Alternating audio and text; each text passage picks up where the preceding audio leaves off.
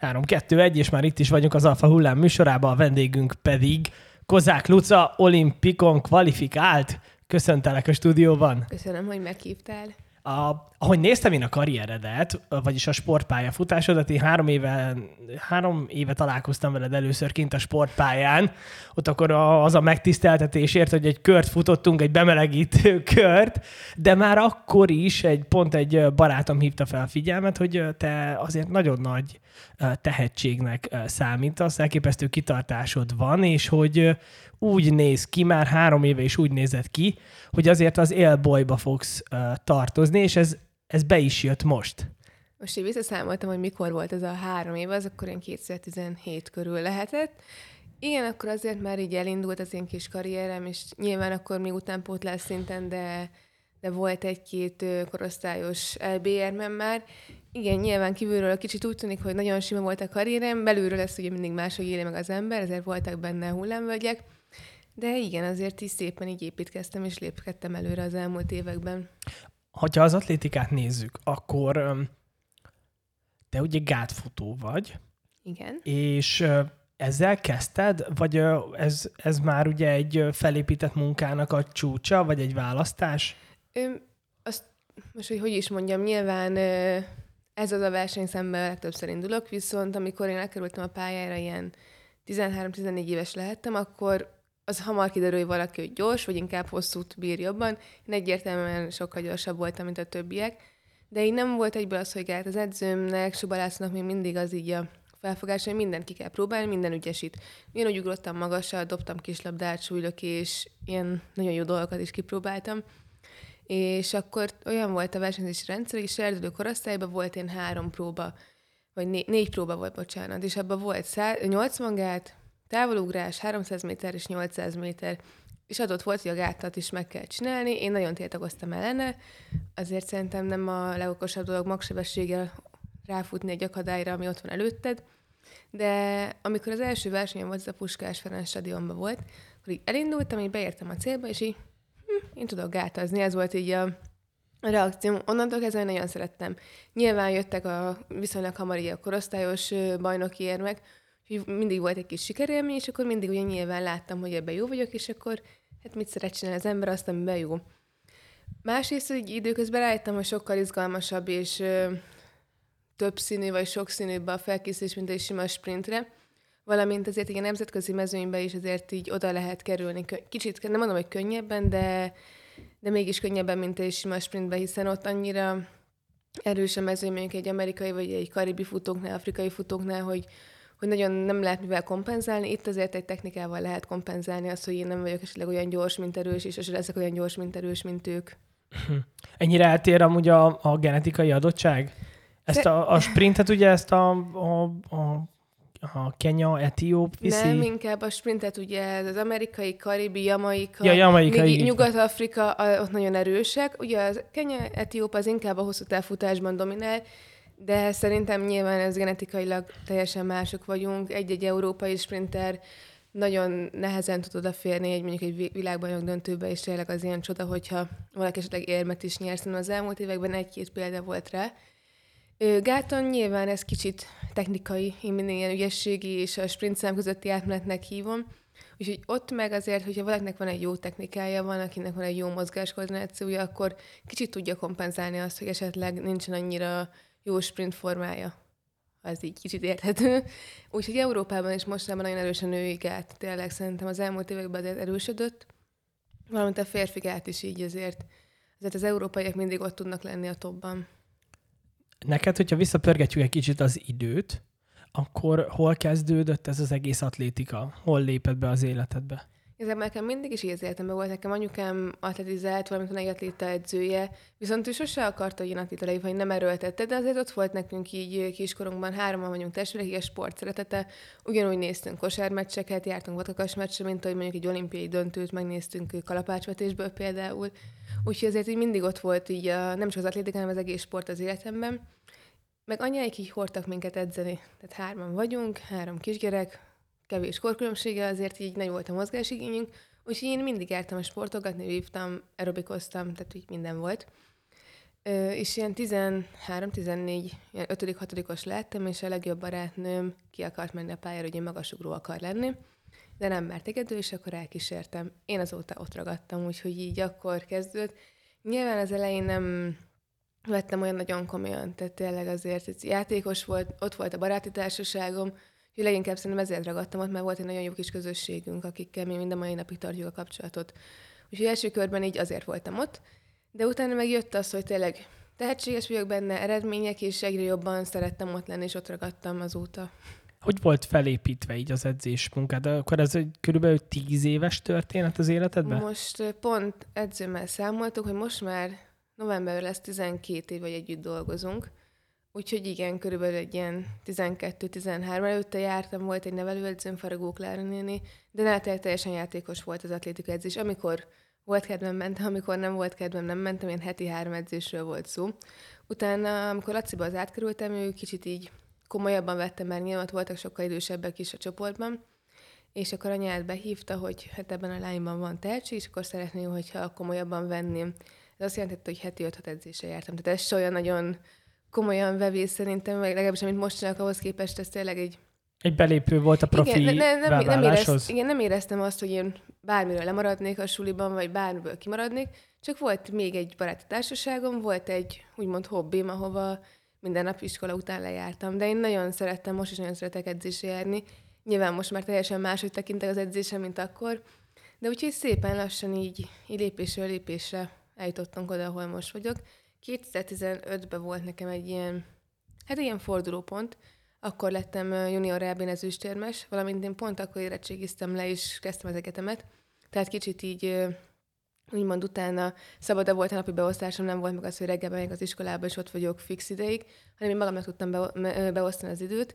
Ez a kettő nagyon jött együtt, egy ilyen jó nagy löket, hogy junior E B-n ezüstérmes vagyok, és onnantól kezdve mondom azt, hogy így profilálok hozzá, és tényleg ez nekem az első számú dolog az életemben. Hoppá! É, akkor a, az egyetemen kezdted már el, úgyhogy ugye ez az Európa, Junior Európa bajnoksági ez is lökött egyet rajtad, az, gondolom az önbizalmadon egy kicsit. Persze, azért nálunk nem nagyon gyakori az, hogy mondjuk junior korosztály tud a felnőttekkel versenyezni, tehát nekem is így meg kellett érnem ahhoz, hogy tényleg el tudjak menni nemzetközi versenyekre, úgyhogy ez az ilyen junior utánpótlás korosztály ilyen átment a kettő között, tényleg nagyon jó versenyek voltak ott, viszont tudtam, hogy még azért nagyon sokat kell ahhoz edzenem, fejlődnöm én a felnőttekkel, és fel tudjam venni a versenyt. De szépen azt jutottam oda is. És akkor az egyetemen kezdődött az, amikor már öt-hat edzésed volt? Ő, nyilván utána több edzésem volt. Az öt-hat edzés az meg volt így konkrétan végig, de utána egy kicsit így többet edzettünk, kicsit jobban rám volt szabva az edzés, többet tudtunk edzőtáborozni, úgyhogy így szépen lassan így tényleg építkeztünk és lépkedtünk előre. Debrecenben most az atlétikai gárdában van valaki a te szinteden? Én, amely csoportban edzek, ott, ott inkább fiatalabbak vannak, nyilván én vagyok a rangidős, és inkább négyszáz-négyszáz gátosok vannak, úgyhogy olyan ember nincsen, akivel együtt tudnék edzeni mondjuk gátra, viszont fiúkkal szoktam résztávozni, valamint ugye a négyszáz-négyszáz gátosokkal még egy alapozós időszakban nagyon jó futni, hiszen lehet, hogy gyorsaságban én, én még jobb vagyok, mint ők, meg valószínűleg jobb is maradok, hiszen nekem ugye az a fő profil, hogy gyors legyek. Viszont nagyon jó, hogy van kivel résztávozni, megint van egy nagyon jó kis társaság lent, akikkel így baráti kapcsolatunk van, tudunk beszélgetni edzésen, tehát jó hangulatba telik az edzés. Úgyhogy így inkább ö, ilyen téren vannak edzőtársaim, és ez is nagyon fontos szerintem, hogy hiába egyénes sport, ezt nem lehet úgy csinálni, hogy lemész egyedül a pályára, és csak egyedül egy edzővel lent, vagy mert nagyon monoton és nyomasztó tud lenni. Mennyire megterhelő számodra mentálisan, mert hogy ugye tipikusan a, a, a, a futás témaköre az, az ténylegesen annyira igénybe veszi az agyat. Főképpen ugye a, nyilván azt mondják a leggyilkosabb ugye a négyszáz méter, mert ott azért sprintelsz, de hosszú. Igen, azért ez egy eléggé fájdalmas dolog. Nem tudom, hogy valaki próbálta már csak egy, ugye viszont egy kör, viszont azért nagyon hosszú az egy kör. Én párszor futottam váltóba, nagyon-nagyon-nagyon rossz. Tényleg ott azért a savasodás, az, az, az jön. Mindenki mondja, jaj, hát csak az egy kör, és mindig mondom, hogy jó, menj le és próbálj meg egy perc alatt lefutni azt az egy kört. Szerintem soha senkinek nem sikerült, még aki csak így hobbifutóként, vagy bármilyen futómúlt nélkül lemenne, tehát ezért ez nagyon hosszú tud lenni. És ott az, az olimpián mennyi idő alatt teljesítik azt a négyszáz métert? négyszáz méteren a férfi világcsúcs az negyvenhárom nulla három. Nőknél azért ötvenen belül most vannak pár, akik tudnak futni, úgyhogy azért igen. De ugye a magának a gátfutásnak, ugye, hogy ez egy egy sprint, de közben neked nagyon-nagyon élesnek kell lenni, és hogy annyira nagyon ki van számolva, hogy ilyen tizedeken múlnak, századok. századok. Néha ezredeken, még így hatvan gát ezredeken is. Tehát most már, már, már annyira ki lett uh, élezve az egész, hogy, hogy itt, itt századokat javítani óriási dolog? Pontosan, azért így, egy, hogyha valaki mondjuk egy tizeddel nyer egy versenyt, akkor azt mondjuk, hogy azért úgy rendesen nyert. Nem mondom, hogy nagyon sokkal, de azért úgy látszik már egy tized. Egy ilyen egy-két század is látszik már mondjuk egy célfotón, úgyhogy meg azt érzi az ember azért, hogy ha valaki egy-két század előtte van. Igen, nálunk inkább a századok, mondom, a hatvan gát, hanem nagyon rövid, néha ezredek is döntenek, úgyhogy nagyon gyorsan lezajlik, de én pont azt szeretem benne, amit mondtál, hogy egy sprint, viszont van tíz akadály, tíz gát, és nincsen papírforma, tehát sose lehet tudni, hogy ki fog kijönni győztesnek, hiszen ugyanúgy ronthat a világcsúcstartó, mint mondjuk én. És mindenki ront is. Tehát olyan gátos még nincs, aki nem esett, ezt így szoktuk mondani. Ez sérülésveszélyes, nagyon, ő, igaz? Vagy tégedet? Nyilván, ő, igazából úgy, hogy mi a legrosszabban megtörténhet, elesek. Jó, estem már el. Nyilván lehet nagyon rosszul esni, de, de, de most ez is benne a pakliban, ezt tudjuk, de nincsen bennem semmi félszag átfelé egyáltalán.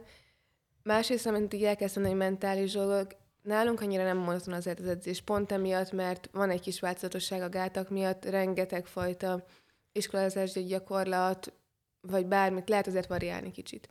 És pont ezért nem annyira monoton. Nyilván így is monoton az atlétika, tehát nem, nem csapatsport, nem játszunk, hanem edzünk és egyedül vagyunk, viszont kicsit azért így a, az edzés munka változatosabb, valamint nekem az edzőm is törekszik arra, hogy ne legyen monoton, hogy ne fáradjak bele, nem próbálja ő is kicsit mindig megváltoztatni a dolgokat. Úgyhogy így azért ö, vannak olyan pillanatok, amikor azért kicsit elegem van, de, de így szeretem csinálni, úgyhogy azért is vagyok ott. Hogy a gátfutást nézzük, a, ez, a, ez az akadály, ez egy méteren van? Nem, nőknek nyolcvannégy centi, férfiaknak száz hét centi. És úgy van nálunk, hogy nyolc és fél méterre van két gát, minden, és tíz gát van mindegyik fix távolságon. Fiúknak azt hiszem, hogy kilencvenötre van, nekik nyilván messzebb van, hát magasabbak. Úgyhogy igen, ezek fix távolságon vannak, és az első gátra nyolc lépéssel megyünk rá, és a gátra között mindig három-három lépés van. Aha. És hogyha ide beleakadsz, akkor itt ezek a A felső lécek ugye automatikusan leakadnak? At, hát attól Vagy borítod? Borul, attól függ, hogy mennyire akadsz bele. Nyilván, aha, ha nagyon beleakadsz, akkor te is borulsz a gáttal, viszont van olyan, hogy csak éppen, hogy hozzáérsz, az meg fáj. Meg lelassít, tehát tényleg azért egy folyamatos mozgás, egy kicsit is beleakadsz, nagyon tud lassítani. Főleg a férfiak szokták nagyon rúgdosni a gátakat. Nálunk azért annyira nem jellemző, sőt, ha nálunk valaki ront, akkor azért ez látszik az eredményén is. De ha mondjuk valaki mindegyik gátat leveri, az se baj. Nem baj, csak fájni fog neki. Csak fájni fog neki. Ilyen meg az annyira vissza fogja vetni. Persze, nyilván azért a mozgás megakasztja, úgyhogy időben az látszik, meg, meg tényleg azért fáj, ezek ilyen vastagabb, most már műanyagból van, hál' Istennek, de, de azért tud ütni rendesen. Neked uh, volt ebből adódóan sérülésed? Ő ilyen komoly gátozásból nem volt. Nyilván rúgdostam a gátakat, estem el gáton, minden, azt szoktam, hogy minden évben edzésen esik egy jó nagyot, és ezzel le tudom így az egész évre az edzést. Nekem olyan sérülésem volt, hogy felett pályán mindig úgy van, hogy kicsi a kiengedés a cél után, és van egy szivacs, amiről visszacsapódunk. És nekem úgy volt sérülésem, hogy a szivacsról visszacsapódásnál hát én nagyon ügyesen kifordítottam a bokámat. Úgyhogy én csak ilyet csináltam. De ez sem voltam az első és az utolsó, aki ilyet csinált, úgyhogy azért ez is így benne van a pakliban. Mennyibe különbözik a, a fedett pálya? Ö, teljesen. A hat, annyi, igazából annyiba különbözik, érzése teljesen, de annyi az egész, hogy felett pályán hatvan gát van, öt gáttal, szabadtéren száz gát, tíz gáttal. Annyira rövid a felett pálya, hogy ott inkább egy ilyen rajton múlik az egész, az első gátra, hogy tudsz rámenni. Meg az egész felett pályát mi egy ilyen felkészülési szakasznak szoktuk tekinteni, hiszen azért a száz gát a, a rendes gát, ugye az van olimpián, vé bén. Viszont nagyon jó, hogy van egy ilyen felett pályás szezon, ott is szokott lenni el bé meg vé bé, hiszen azért megszakítja a felkészülés, és november óta folyamatosan edzünk, nagyon jön jött a január vége, február időszakban van egy ilyen kis újra versenyzünk, meg nyilván visszajelzés, hogy uh, hogyan is állunk, de, de jobban szeretem a száz gátat egyértelműen. Az időeredményei alapján sokkal jobb is az eredményem száz gáton, mint ami hatvan gáton van, de ezen még szeretnék majd javítani. Uh-huh. Debrecenben azért most már a profi sport tényleg kezd profivá válni olyan értelemben, hogy a regenerációt, ugye a helyes mozgást, illetve ugye a, a táplálkozásra is nagyon-nagyon odafigyelnek. Most már erre ugye szakértők vannak, itt ugye a, a stadionnál lévő sportcentrumban, meg, meg azért most már lehet ugye találni dietetikusokat, gyógytornászokat, akik részt vesznek.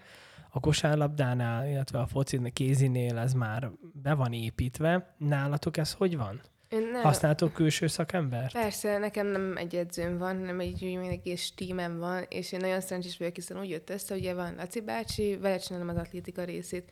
Neki a fiával, Lacival csinálom az erőnléti részét, tehát ezért nem lehet elvárni egy embertől, hogy magába a specifikus mozgásokba is fejlődjön, fejlődjön az erőnléti dolgokba, akkor a regeneráció, rekreáció, tehát nem lehet egy embertől elvárni.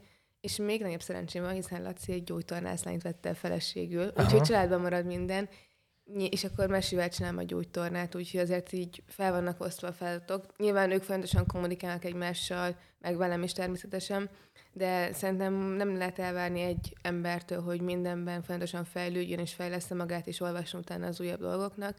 Hiszen ez egy nagyon jó dolog, hogy így nálunk is én azt láttam így egyre több helyen, hogy, hogy mi is így, tehát az atlétikában is kezd, kezd hogy felosztják a, a különböző területeket, és tényleg nagyon fontos szerintem, hogy mindegyikben jó szakemberrel dolgozzon együtt az ember. Akkor téged lényegében most egy család pontosan, segít? Pontosan, igen. Egy igen, család igen. Áll, állt össze igen. Egy tímmé, és akkor... És akkor igen. Wow, azért nagyon-nagyon optimális, nem? I- igen, főleg a kommunikáció szempontjából, hogy azért... Valamint az, hogy Laci, akivel csinálom a kondis edzését, az erőlét részét, ő is atléta volt, tehát azért tudja, hogy mire van szükség egy atlétának. Mert azért nagyon sokszor látom azt, hogy valaki nagyon jó erőlét edző, viszont nem tudja a specifikus, sportály specifikus dolgokat, hogy pontosan mire van szüksége, és lehet valaki nagyon erős, ha nem megfelelően erős, akkor nem tudja átvinni az erejét a sebességében. Úgyhogy igen, így azért ez így nagyon szerencsés helyzet, és így én is nagyon jól kommunikálok velük, úgyhogy így jól megoldjuk. A, hogy épül fel a, mondjuk egy hetet? Hogy épülnek fel az edzéseit, ha mondjuk, hogyha elkezdjük mondjuk az erőnléteddel? Nyilván ez teljesen ö, időszakfüggő. Amikor egy alapozósabb időszak van, akkor nyilván a mennyiségre, ö, mennyiségen van a hangsúly, mind a kondiban, mind a futásokban. Ott kicsit így a minőségi dolgok, meg a technikai dolgok visszább, ö, visszább vesztük, és a tehát futásban is úgy kell képzelni, mint egy alapozásban, inkább hosszabbakat futok, lassabban, kevesebb pihenővel. Ahogy jön a szezon, nyilván a mennyiség csökken, a minőség nő. Úgyhogy attól függ, hogy egy hetem, hogy épül fel az edzésszámok is, alapozásban nyilván magasabbak, mint egy versenyszezonban. Hát többfajta edzésem, ugye van a... Az alapozás az nálatok mikor van? E, Melyik időszak? Október-novemberben kezdjük el, és akkor egészen január végén kezdődik a felpályás szezon, addig tart, úgyhogy... Ez nem a kedvenc időszakom, mert tényleg az azért hideg van, sok a kinti futás, sok a futás. Én pont a, a futás részét nem szeretem az egésznek, úgyhogy az nem a kedvencem, viszont uh, utána, amikor jönnek tényleg a gyorsabb munkák, a több gátas munka, azt viszont nagyon szeretem. Akkor van egy ilyen három-három és fél hónap, amikor alapoztok? Hát körülbelül igen. Azért decemberben már elkezdjük a gyorsabb munkát, mert azért nem két nap felkönnyülni, de, de igen, azért van egy ilyen jó hathetes Ami, ö, időszak, ami azért eléggé kemény szokott lenni. Utána jön egy kisebb feltpályás szezon, általában azért március elejéig tart. Utána jön egy ilyen tavaszi alapozás, nyilván ez már nem lesz annyira mennyiségi, mint a novemberi. És május elején szokott elkezdődni a szezon, ami egészen szeptember eleje közepéig tart, úgyhogy ez elég hosszú. Azt is okosan meg kell oldani, hogy a versenyek meg az edzések egyensúlyban maradjanak, és ne könnyüljünk fel idő előtt, de azért jó eredményeket tudjunk teljesíteni az, a főverseny előtt is. Ennek az alapozásnak a te szinteden még van létjogosultsága? Persze. Mert, igen? Persze. Én sajnos, a tavalyi, hát nem sajnos, de én sose szerettem ezt a részszávozást. Ez úgy kell elképzelni, nem futunk ilyen öt kilométereket, viszont mondjuk mondok egy példát nyolc-kétszázötven méter, viszonylag lazán, de egy-két perc pihenővel. Ez mit jelent, hogy laza a te szinteden? Ö, nekem, hú, még kétszázötven, nem tudom az egyéni csúcsaimat meg ennek, de kétszáz méterem, hogy nekem van. De úgy nagyjából, hogy ö, mennyi idő mondom, alatt kell teljesítened? kétszáz méterem, mondjuk nekem van huszonhárom kilencven versenyről, a laza az harmincegy-két másodperc, tehát így nagy különbségnek tűnik, viszont amikor a tizediket futod, akkor már azért a laza se olyan laza. Ez nyilván keringés, állóképesség, gyorsági állóképességet megalapozza, és a tavalyi évben, amikor volt a koronavírus miatt egy ilyen kis karanténosabb időszak, mi be tudtunk járni a pályára, ketten Lacibával voltunk, és nem tudtuk, hogy ugye lesz a szezon, hogy lesz a szezon, és azt csináltuk, hogy így márciustól májusig igazából egy ilyen szinten tartás volt, tehát rengeteget futottam. És meg nagyon más nem is tudtam csinálni, hiszen rossz idő volt, igaz, hogy otthon tudtam egy ilyen kis kontermet felállítani, viszont az is kinti volt, úgyhogy az erőnlétet nem tudtam annyira, annyira megnyomni, mint amennyire szerettem volna. És hát sajnos így magamnak is bebizonyítottam, hogy én akkor vagyok jó, amikor a síkformám jó, és sok lazát futok. És sajnos azóta nagyon nem szeretem, de megcsinálom a futásokat még nagyobb lelkesedéssel.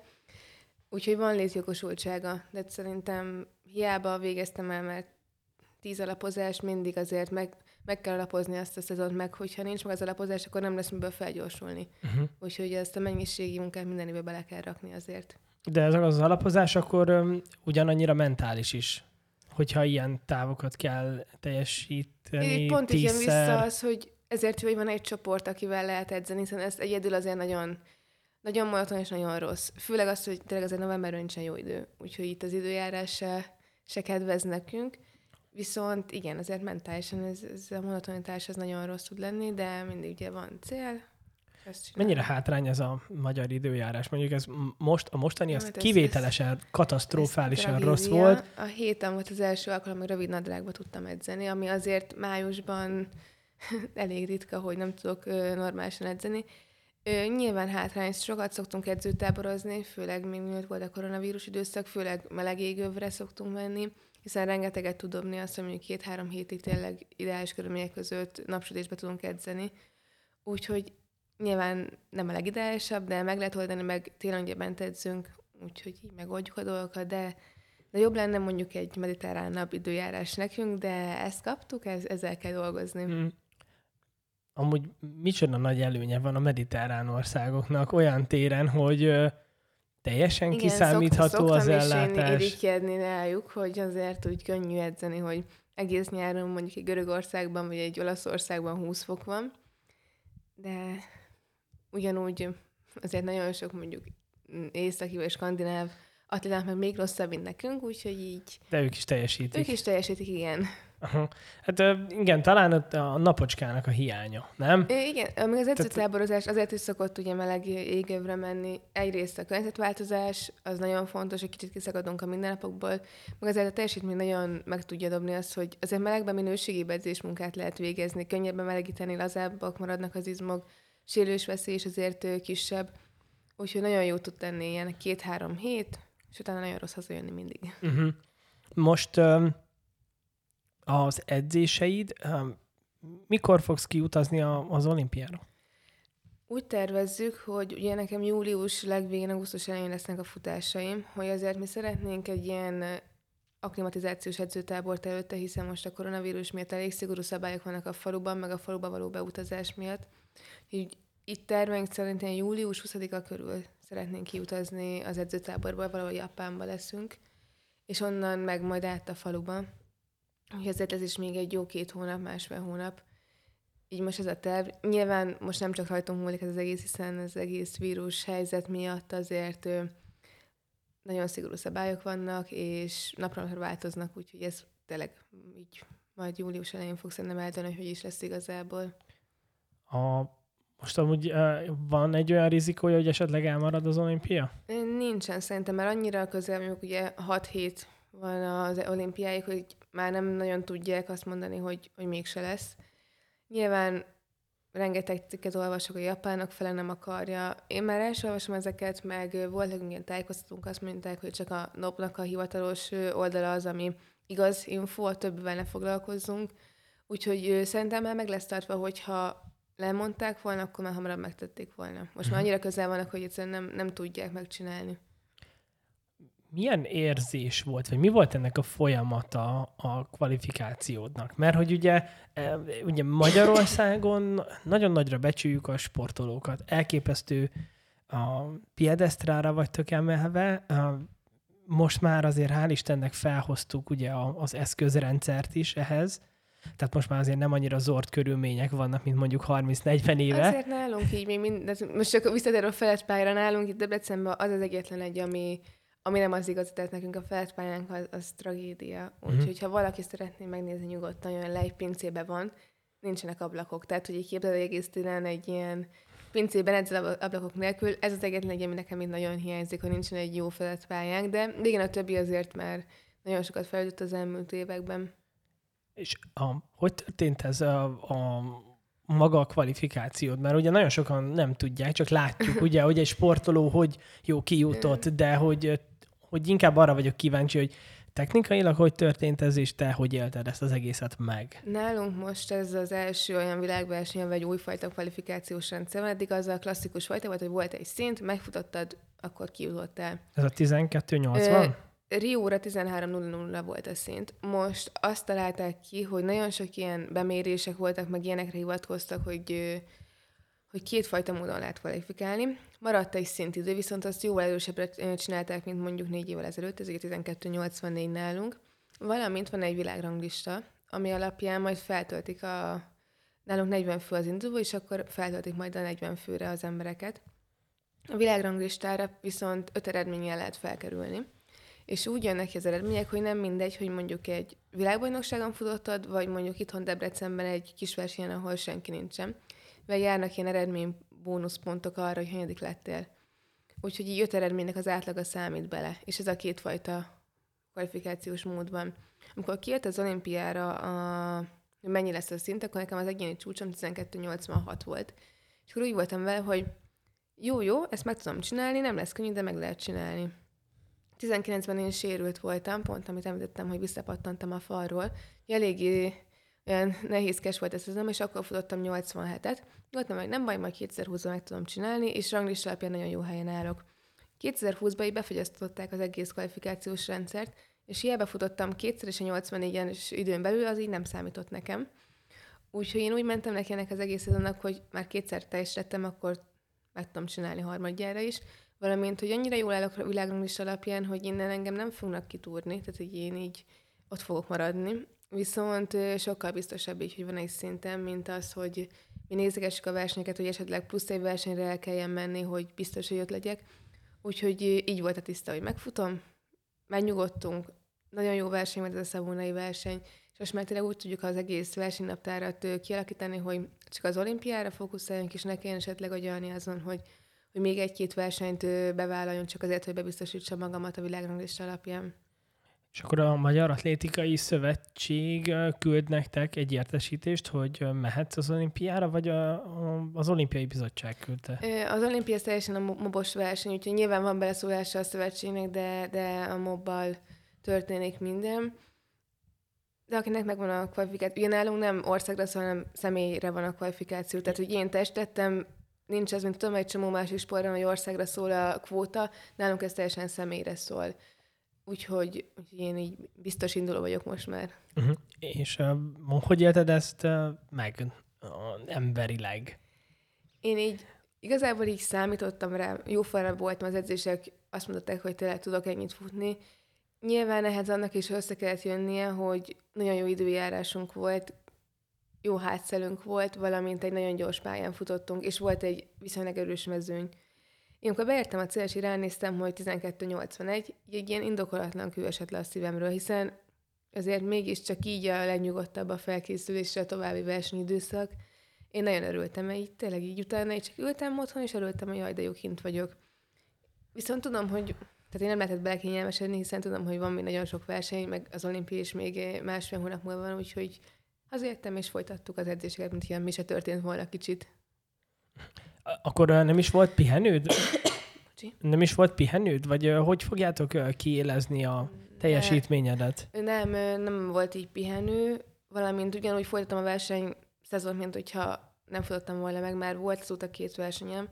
két nagyon rossz esős, úgy rossz, hogy időeredményben nem voltak tragikusak, viszont nagyon esős, nagyon rossz idő volt. Most múlt itt vasárnap futottam kétszerbe a Diamond League-en. Ennyire rossz időjárási körülmények között én még nem versenyeztem. Tehát tíz fok szembeszél, de nagyon nagy szembeszél, tehát én ekkora szembeszélet se láttam még, és eső. Úgyhogy ez, ez nagyon rossz volt, és ezért is örültem, hogy elmentem Olaszországba, hiszen azért ilyen körülmények között nem lehetett volna szintet futni. Ott meg tényleg minden adott volt. Most ö, jövő héten lesz három versenyem egy hét alatt. Másodikán futok Somorján, Szlovákiába, aztán ötödikén Tatabányán, majd nyolcadikán Turkuban, Finnországban. Utána viszont jön egy újabb edzősebb időszak, és legközelebb majd csak június végén az országos bajnokságon fogok rajtozálni. Utána még két verseny lesz az olimpiáig, és utána az olimpia. Én így addig terveztem ilyen versenyekkel, utána, hogy hova fogok elmenni futni, az majd, majd utána így eldöntjük, de tényleg én addig tervezek így most. A, arról már beszéltetek, hogy ami, hogyha kint lesztek, a, megvan már nagyjából ugye a helyszín, ahol lesztek? Illetve, hogy ott milyen körülmények vannak, mert ugye nagyon sokszor halljuk azt, hogy ugye nagyon, nagyon sok ország azért tud borzasztó jól teljesíteni, mert annyira, annyira rengeteg forrás szánnak arra, hogy esetleg mit tudom én, teljesen külön kibérelnek helyeket, és minden adott. Nálatok ez hogy fog történni? Tudjátok már nagyjából? Nyilván a falu az most buborékba lesz, teljesen nagyon szigorú szabályok lesznek, nem minden nap tesztelni fognak minket, úgyhogy ilyeneket nagyon nem lehet. Azt próbáljuk ugye most kideríteni, hogy mennyire szigorúak a faluban a szabályok, meg amit mondtam, hogy ott edzőtábor, az nem megyünk, hogy ott mennyire szigorúak, hiszen hogyha az edzőtábor központban kicsit lazábbak, akkor felesleges nagyon korán átmenni a, az olimpiai faluba.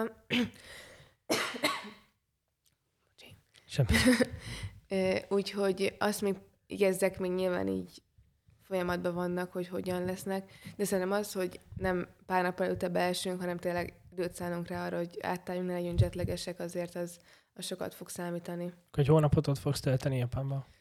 Hát, hogy hónap nem is lesz, de meg az is egy szigorú szabály most, hogy ahogy leversenyezted, haza kell egyből jönni, tehát nem lehet ott maradni most ö, tovább a faluban, mint ahogy versenyzel, úgyhogy ezért nem lesz ez egy hónap, de egy ilyen két-három hét biztos, hogy össze fog jönni mindennel együtt.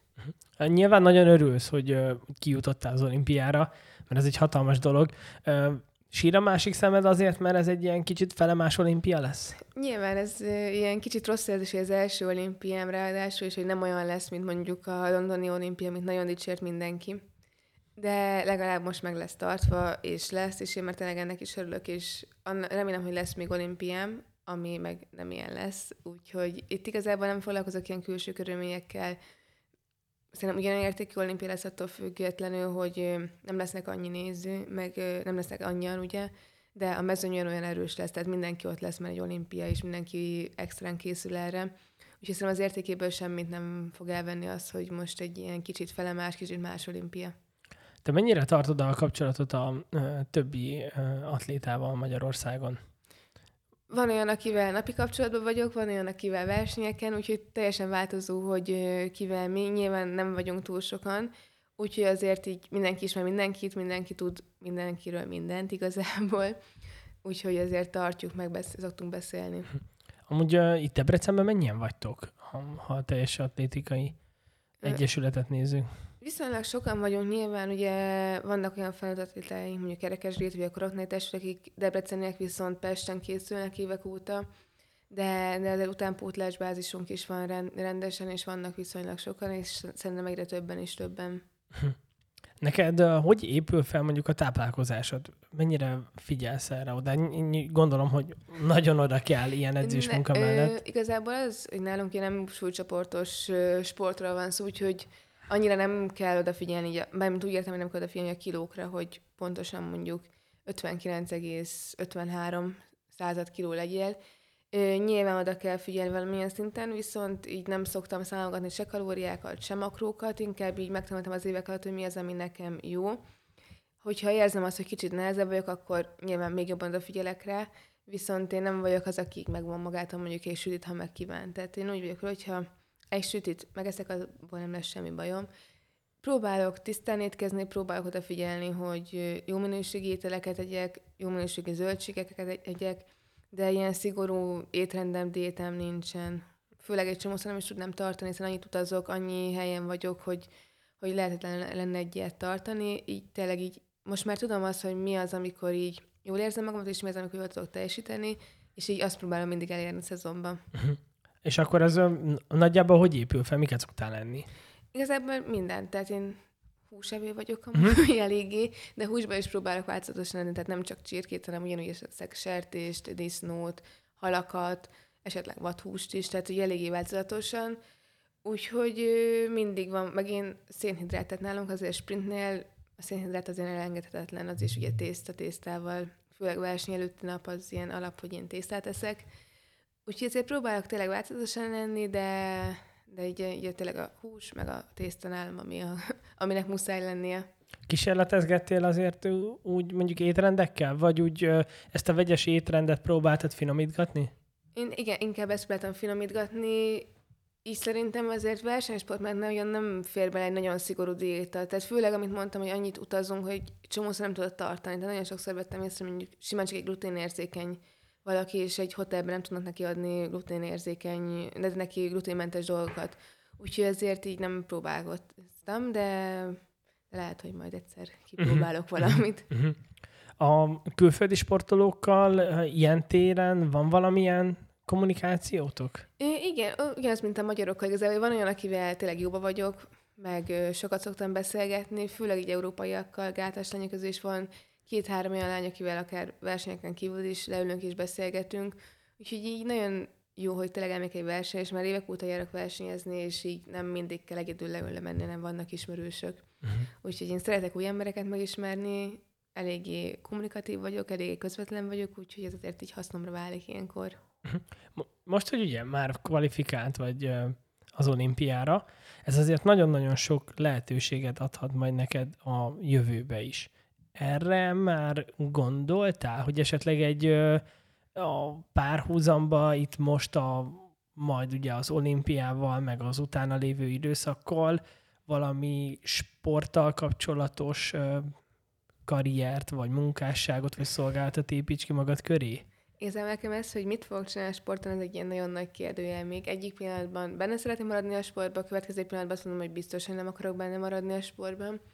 Nyilván mondtam, amit mondtál, hogy így azért meg lehet ezt kicsit így jobban lovagolni, ezt, hogy olimpikon vagyok, hiszen én úgy érzem, hogy nagyon nincs különbség egy olimpia meg egy vé bé között, viszont tudom, hogy egy átlagemberben azért az, hogy azt mondom, hogy olimpikon vagyok, ez egy ilyen hatalmas nagy dolog, és én is úgy érzem, hogy ez egy hatalmas nagy dolog. Viszont én próbálok erre úgy tekinteni, hogy nem akarom azt, hogy ilyen terhet tenni magamra felelősségesen, hogy most ez egy olimpia, és hogy itt teljesen más ez, mint egy világbajnokság, hiszen ugye azok az emberek lesznek, hogy azok ellen kell futni, mint egy vé bén, úgyhogy így, így próbálom felfogni. Úgyhogy fogalmam sincs, amit fogok még csinálni a sport után. Rengeteg ötletem van, valami tényleg teljesen a sportra épül, van, ami egyáltalán nem, úgyhogy ezt majd meglátjuk, hál' Istennek van még egy pár évem eldönteni. Úgyhogy majd kíváncsi leszek, hogy hol fogok kikötni mondjuk tíz év múlva. Igen, mert nagyon sokszor látom azt, hogy hatalmas világsztárok is. Például itt volt Magyarországon ugye Csollány Szilveszter esete, nem tudom, hogy mennyire követted, de hogy ő azért ahhoz képest, hogy micsoda tehetség, meg hogy micsoda dolgokat ért el, teljesen perifériára szorult, és, és utána már nem is nagyon hall. Azt hiszem, hogy volt... Pult, pultos volt. Igen, valami olyasmit olvastam igen, én is. Amivel amúgy semmi baj nincsen, csak hogy az a hatalmas nagy kincs, az, az oda. Én valahol ezt is meg tudom érteni, valamint azokat, akik egyáltalán nem akarnak benne maradni a sportban, hiszen azért ez egy eléggé egy mókuskerék. És bennem vagy mondjuk tényleg, főleg tornászként, ez nem még durvább lehet, mint nálam, de tíz-tizenöt évig benne, ugyanabban a napi ritmusban, ugyanazokat az embereket látod, ugyanaz tényleg ez az életed, utána lehet, hogy, hogy nem szeretnéd ezt csinálni az életed végig. Úgyhogy én ezt is meg tudom érteni, valamint azt is, aki nem tud elszakadni mondjuk a pályától, úgyhogy... De tényleg azért nagyon sok sporton látom, hogy abba hagyják, és ki se jönnek a pályára, vagy ki se mennek az uszodába, úgyhogy erre is van példa. Szerintem ez személyiségfüggő is, hogy ki hogy élte meg a saját karrierjét, kinek milyen kapcsolata maradt a sporttal. Én azért nem szeretném teljesen elszakadni a sporttól, de, de mondjuk én edzőként nem látom magamat egyáltalán nem. Úgyhogy azt így el is vetettem már egyből. Uh-huh, uh-huh. Nagyon érdekes ez amúgy, hogy a, a profi sportolói utógondozás az még így most került először a szakemberek látóterébe, mert hogy azért nagyon sokan az életüknek a legtermékenyebb időszakait rááldozzák, úgy nem, mint hogyha másfajta hivatásokban nem tennék ezt az emberek, csak hogy ugye nyilván ti ugye kamerák előtt vagytok, és sokkal látványosabb ez a fajta kiégés vagy leépülés, amit nagyon sokszor látni profi sportolóknál, hogy összeegyeztethetetlen helyzetbe kerülnek, mondjuk akár több olimpiai arany utáni is, meg nagyon-nagyon sokuk ugye elhízik, nem találja a helyét. Kicsit olyan, mintha ilyen háborús veteránok lennének. Kicsit, ha belegondolsz, azért így az is érthető, hiszen valamiben a világon a legjobb vagy, és utána meg így egyszer csak vége van annak, hogy te vagy a világon a legjobb, és szerintem mindenki ezt az érzést keresi másban is, hogy a legjobb legyek. Viszont valószínűleg másban ezt nem fogja megtalálni. Én úgy akarom majd befejezni a karrieremet, hogy ne legyenek hiányérzeteim. Tehát szerintem egy tudni kell, hogy mikor kell abba hagyni, és mikor van az a pont, amikor már nem érdemes tovább húzni az egészet. És én úgy akarom befejezni, hogy ne legyenek hiányérzeteim, boldogan tekintsek vissza. És meg tudom azt, hogy ez egy véges dolog. Tehát így nagyon fura belegondolni, hogy akár öt-tíz év múlva ennek, ennek vége lesz. Mert én azt szeretem csinálni, viszont tudom, hogy ez ezzel el fog jönni. És nyilván a vége fele azért ki kell találni, hogy mit akar az ember csinálni. Nekem van egy diplomám, én vegyészként végeztem. Nem ezzel fogok elhelyezkedni, az biztos. De, de azért így most, most már azt látom így főleg atlétákon, hogy azért mindenki gondol arra, hogy mi lesz, hogyha befejezi, és tényleg főleg az én korosztályon már az egyetemben is jobban azt tudja egyeztetni, hiszen nagyon sok segítséget kapunk, majd itt a Debrecen Egyetemen van egy nagyon jó program, ilyen mentorprogramnak hívják, azt jelenti, hogy kapunk egy mentortanárt, aki segít mindenben. Mondjuk nekem ugye a kémia szakon nagyon sok volt a gyakorlat, ahonnan nem lehetett hiányozni.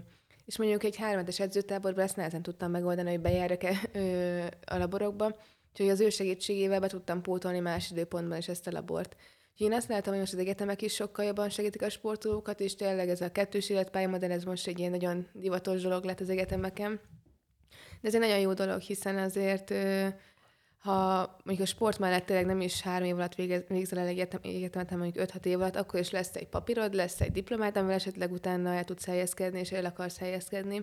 Úgyhogy szerintem ez jó irányba megy el, és én tényleg azt látom, hogy a, az én korosztályomban azért mindenki erre elég nagy hangsúlyt fektet, hogy így már fiatalként is gondolkozik, hogy esetleg mi lesz, hogyha ennek egyszer vége lesz. Te hogy érzed magadon? Nyilván a testedben is, meg ugye mentálisan is. Mennyi van még benned? Mert azért most már azért ismered magad, tehát tizenkét év eltelt. Hogy érzed? Én úgy érzem, hogy igazából most érkeztem meg így az élmezőnyben. Ugye említettem már, hogy nálunk nem nagyon jellemző az, hogy valaki nagyon fiatalon ott van a felnőtteknél. Én úgy érzem, hogy most huszonöt leszek, hogy most vagyok abban a korban, hogy tényleg ott vagyok így az európai élmezőnyben. Azt, hogy ezt meddig tudom csinálni, ez egy jó kérdés. Én most úgy tervezem, én kétezer-huszonnégyes olimpiáig tervezek. Én nagyon szeretnék utána a gyereket, családot. Nyilván ez, ez hogy én most így elterveztem, ez lehet, hogy nem így fog majd összejönni. Úgyhogy én most így csak addig tervezek, tényleg utána a családalapítás, ilyen terveim is vannak, hogy utána esetleg visszajönni a sportba és még megpróbálni, vagy nem, az majd utána el fog dőlni. De így most én kétezer-huszonnégyig első körben, utána meglátjuk. Uh-huh. Igen, mert azért a nőket maga a családalapítás is, ugye nyilván azért nektek olyan téren nehezebb a dolgotok, hogy meg kell csinálni a sportkarriert is, meg még azért a családot is be kell valahogy szuszakolni harminc-harmincötig.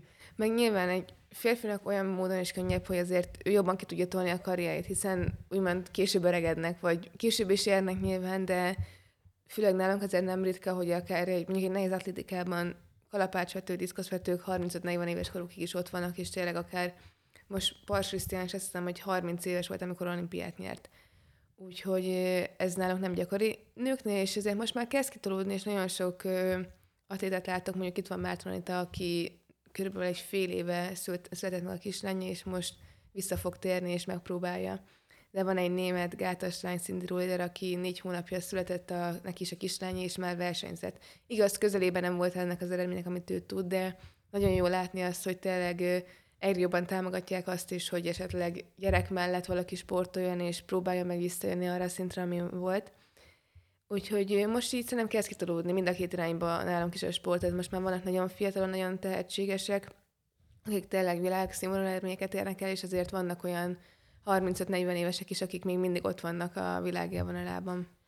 Akkor ez úgy nagyjából um, sportszakmailag állja a helyét, hogy a nők olyan húsztól harmincig vannak csúcson, a férfiak meg inkább harminctól negyvenes Én azt vettem észre, hogy így a nőknél inkább ez a huszonöt-huszonnyolc, amikor azért nagyon jól tudnak teljesíteni. Egy férfinál ez változó, szerintem az is ugye teljesen személyiségfüggő, de, de ők azért olyan módon szerencsésebb helyzetben nem kell szülni ők. Nyilván nekik se könnyű. Egyelőre. Hogy... Egyelőre, igen.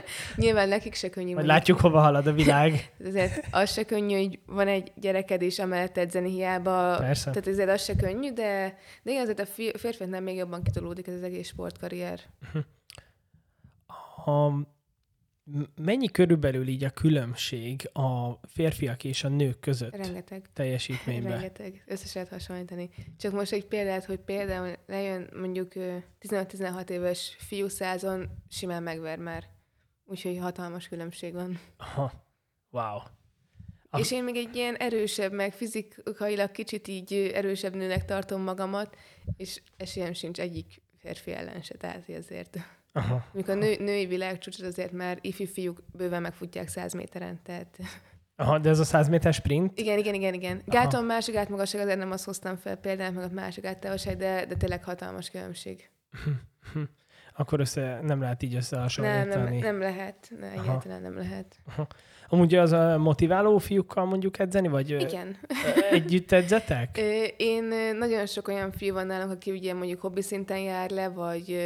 nem annyira tehetséges, de nagyon szereti csinálni, és tényleg ott vannak minden nap is, ez nagyon becsülendő, mert kell az is. De nagyon jó szerintem, hogy lejárnak, és nem is akarnak versenyezni, vagy nem is érzik a motivációt, csak szeretnek egyszerűen mozogni, szeretnek edzeni. Én szeretek, tehát nekem az mindig kihívás, hogyha velük kell mondjuk résztávoznom, főleg mondjuk egy sprinteket. Volt olyan, hogy én nagyon erős edzőtársam lejött edzése, már régóta nem volt, és akkor fusson, fut velem egy százat. És lefutottam, és levette a szögessét, rányz a cibára. A cibá, én hazamegyek. Hát mi értelme? Luca lefutott. Úgyhogy lehet, hogy ők nem szeretnek annyira velem résztávozni, de nekem nagy motiváció. Te soha nem kacsingattál más atlétikai ág felé? Vagy ez annyira, annyira ez rajzolódott ki, hogy ez a, ez a testednek, ami a leginkább fekszik? Én nem úgy szoktam. Vagy nem így... volt más szerelem? Ö, nem, igazából így... Ö... Ha visszagondolok, sprintet én nagyon szeretem, tehát hogy én most idén is tervezem, hogy futok. Szerintem az ó bé lesz az, amikor százon elindulok, de így belegondolni mondjuk nem, nem, nem. Uh-huh. A barátom kalapácsvető, úgyhogy mostanában a kalapácsvetést szeretem kipróbálni, de nyilván ezt is csak ilyen viccből, meg így magamnak, de, de kétszer-háromszor megfogtam a kalapácsot, és akkor eldobtam, és hogy ú, de jó. De így ennyi, nem igazából. Nagyon szeretem a gátat, szerintem az egyik legizgalmasabb atlétikai versenyszám. Főleg mondjuk egy száztíz gát, szerintem az a, az a legjobb az összes közül. Ez nagyon látványos. Apukám az, aki amúgy így tényleg minden versenyen ott van, és nagyon támogat.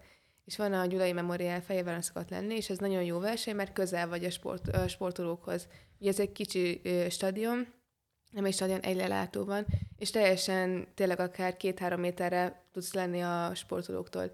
És anya megfogta, és így lájtotta oda a, gá- a férfi gáthoz. És így ott állt, és ez a százhatos gát az nagyon magas. És akkor így ráállített, hogy úristen, ezek ilyen gyorsak. És ugye aztán, hogyha valaki ezt így megérzi, hogy az mennyire brutális a száztíz gát, hogy nagyon magas a gát, és iszonyat sebességgel mennek a férfiak, tényleg az, az a legjobb. De nem, így... így ugye igazából lehet, hogy jó távolról lettem volna, hiszen oda is hasonló dolgok kellnek, mint a, a gátfutáshoz, de így, így ez ilyen szerelem volt nekem, és így örülök, hogy itt ragadtam.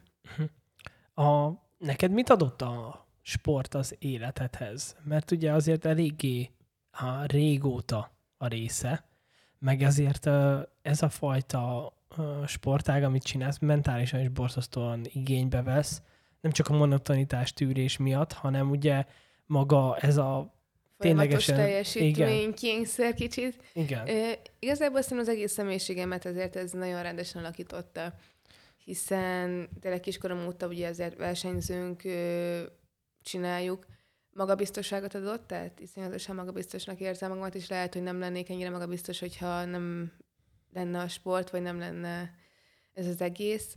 Ö, valamint rengeteg élményt, rengeteg barátot, amit említettem nekem a barátom is, ugye az atlétika miatt vagyunk együtt, úgyhogy így szerintem az egész kis életemet így tényleg a sportnak köszönhetem. És amit mondtam, rengeteg olyan élményem van, amit más mondjuk, aki nem sportol, nem tud megélni. Most csak így az utazásokat, vagy az edzőtáborokat, új kultúrák megismerése, nagyon, nagyon rengeteg dolog. A olimpia után mi az, amit így igazából tervezel? Egy következő olimpia még, és utána család? Igazából én mindig a következő évre szoktam így fókuszálni. Minden évben ugye van egy fő világverseny, ami ki van jelölve, úgyhogy ez egy elég sűrű év lesz, mert így átpakolgatták az olimpia halasztása miatt az idei vé bét jövőre. Úgyhogy jövőre lesz egy vé bé, egy é bé, és kétezer-huszonháromban Budapesten lesz a világbajnokság. Azért az eléggé nagy élmény hazai pályán versenyezni, úgyhogy nyilván ez is egy ilyen eléggé fontos mérföldkő ugye a viszonylag hosszú távú karrieremben. Meg mi egy mérhető sportág vagyunk, úgyhogy ezért nálunk az időeredmény is mindig, ami kicsit motivál, motiváló nekem, meg az motivál, hogy mindig jobb és jobb legyek. Úgyhogy nekem tizenkettő hetvenegy az országos csúcsom. Én most úgy érzem, hogy ebben még sok van. Én azt mondtam egy pár, hogy ha nekem tizenkettő hatossal fog kezdődni az egyénim, akkor én teljesen elégedett leszek, most meg már még éhesebb vagyok, és még jobbat szeretnék futni. Úgyhogy így mindig többet és többet akarok. Itt a, mi, mi a világrekord? A... tizenkettő húsz. tizenkettő húsz? tizenkettő alá még nem ment senki? Nem, tizenkettő huszonegy volt nagyon sokáig, tényleg azt hiszem, én harmincöt évig, és tizenhatban döntötte meg egy amerikai lány, Kendra Harrison tizenkettő húsz, egy századdal, tehát a századok, hogy azért valami harminc évet kellett várni, hogy egy századdal megdöntsék. De azért így Európában most, most azt hiszem, hogy tizenkettő ötvenhárom az Európa vezető idő idén, úgyhogy az is nagyon kemény. Tehát azért tizenkettő ötös időkért már futni kell nagyon. Hú. A, azt téged mennyire érint a, mert hogy ugye nagyon-nagyon sok ország ugye azon verseng, hogy egy, egy teljes, te ugye vegyész vagy, egy teljes vegyész, gyógyszerész csoportot épít az atléták mögé, vagy a, igen, a sportolók mögé, és ugye hogy itt azon megy már a verseny, hogy, hogy mennyire mennyire inkább nem kimutatható majd a versenyre az adott ez származék. Szerintem az elmúlt, nem tudom én hány évben ez megy.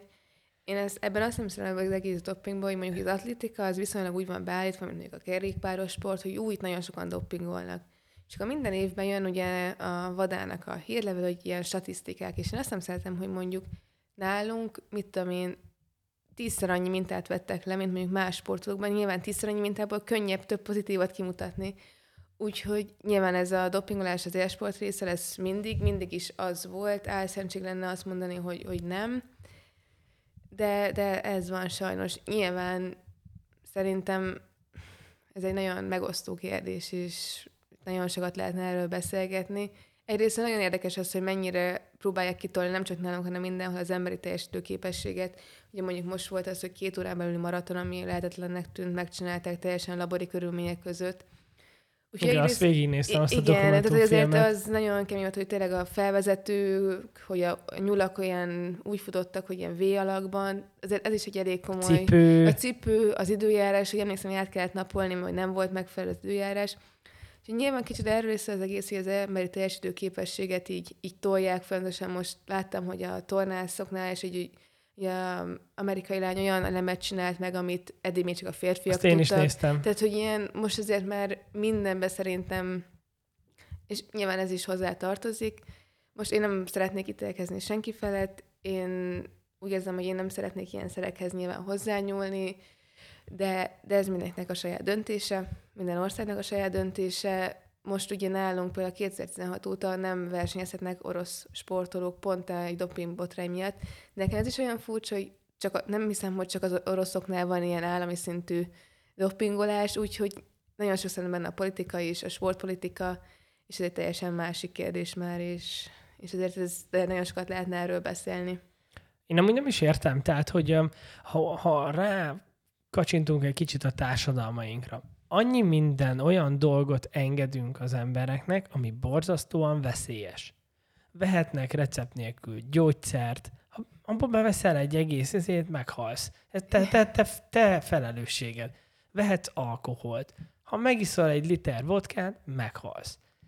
Szétcigizheted magad, kiugorhatsz repülőkből, műtetheted magad. Tehát, hogy a, a, annyi mindent tehetne amúgy egy sportoló magával, mert ugye hogy azt mondják, hogy ugye azzal érvelnek, hogy azért nem lehet dopingolni, mert hogy ti példák vagytok, és hogy a maga a doppingszer, az ugye káros az egészségedre. De hát maga az élsport is káros. Persze, hogy Tehát, káros. Hogy ott azért, aki az élsportban van, az tudja, hogy ott a végéből levág egy kicsit az életének, meg ugye nagyon sokszor az élet minőségét is, tehát hogyha mondjuk valaki sorozatosan sérült, akkor ugye ott az életminőséget is rontja. Tehát, hogy egy élsportolót valószínűleg ez nem érdekel.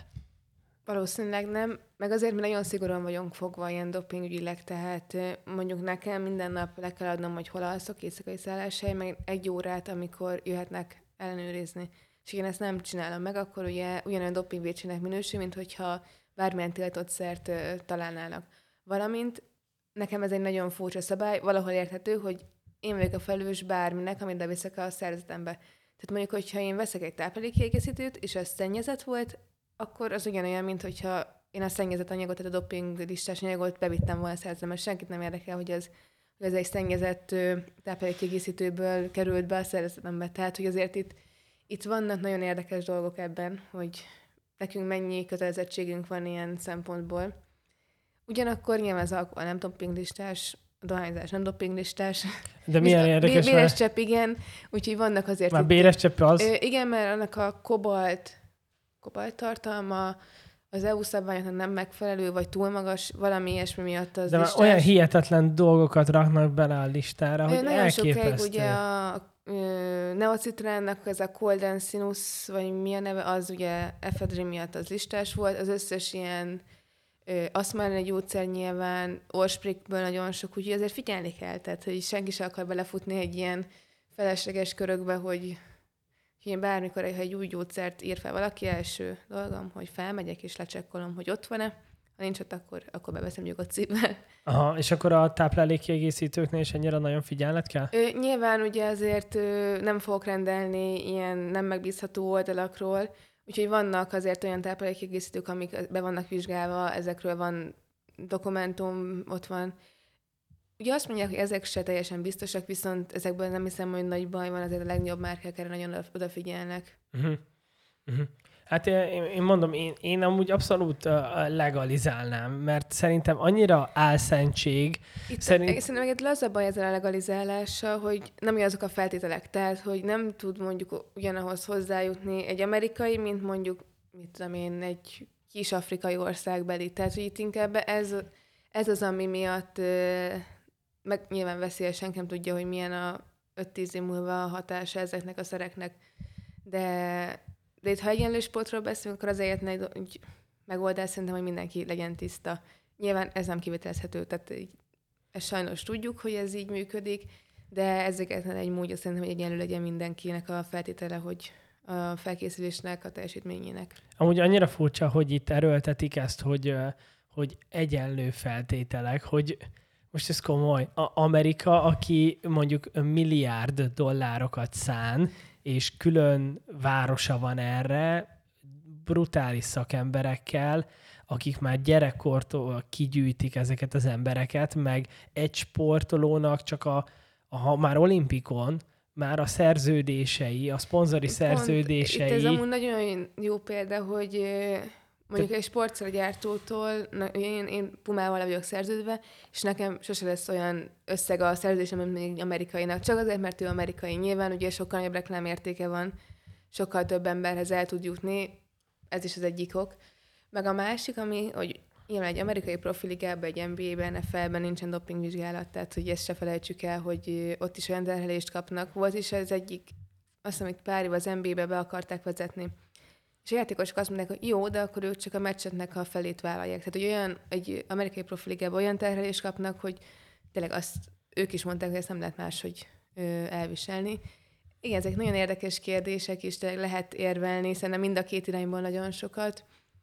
de ez, ez tényleg így, így még ős nagyon tudják szerintem, hogy hogy hogy legyen az egész. Igen, igen, mert ez a nagy egyenlőség, azért ugye voltak olyan felvetések is, hogy hát, mi van akkor, ha mondjuk a Kozák Lucának a tesztoszteron szintje mondjuk a tíz milligramm per liter, és akkor mondjuk van egy lány, akinek meg huszonöt. Pont ebből volt akkor, akkor, egy... akkor te miért nem kaphatnál annyi szurit, hogy a legmagasabbhoz hozzá hozzánk, mert ö, egy dupla vagy tripla tesztoszteron szinttel ő sokkal jobban izmosodik, kevésbé veszít izmot. Erre azt mondják, hogy ez is egyfajta tehetség. Nyilván ameddig van egy felső határ, ugye minden hormonszintben megfigyelnek, azért mondjuk, amikor egy dopingvizsgálatnál, azt, azt mondják, hogy ha mondjuk tényleg ő nő teljesen, akkor ugye ez egy adottság, neki ez a tehetsége.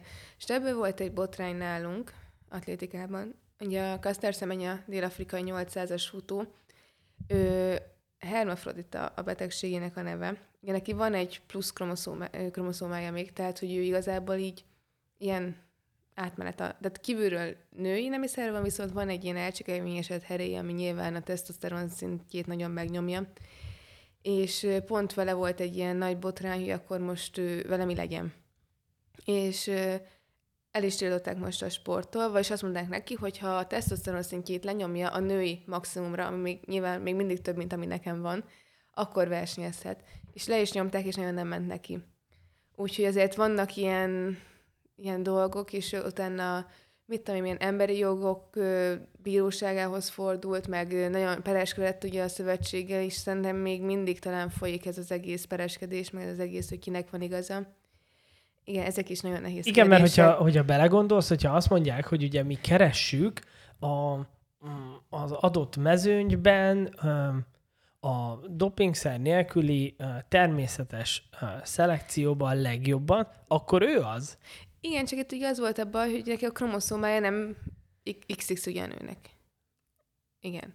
És neki volt egy iksz iksz ipszilon, tehát akkor most akkor ő micsoda, nem volt így megfogalmazva. Úgyhogy, meg, hát vagy ugye a való életben neki felesége van, és ő férfiként éli az életét. Úgyhogy ez volt itt a másik nagyon nagy gond, amilyen botrányt váltott, váltott ki. Tehát hogy, ő férfiként éli az hogy életét? Ő leszbikusnak vallja magát, ja, de, hogy, ő, de hogy igazából ő az esküvőképpen is ő a férfi, a ja, felesége nagyon szörnyű ruhában volt, úgyhogy inkább szerintem ez váltotta ki a botrányt így az egész sportvilágban, hogy akkor mi lesz a női sport, ahogy lesz a női sport.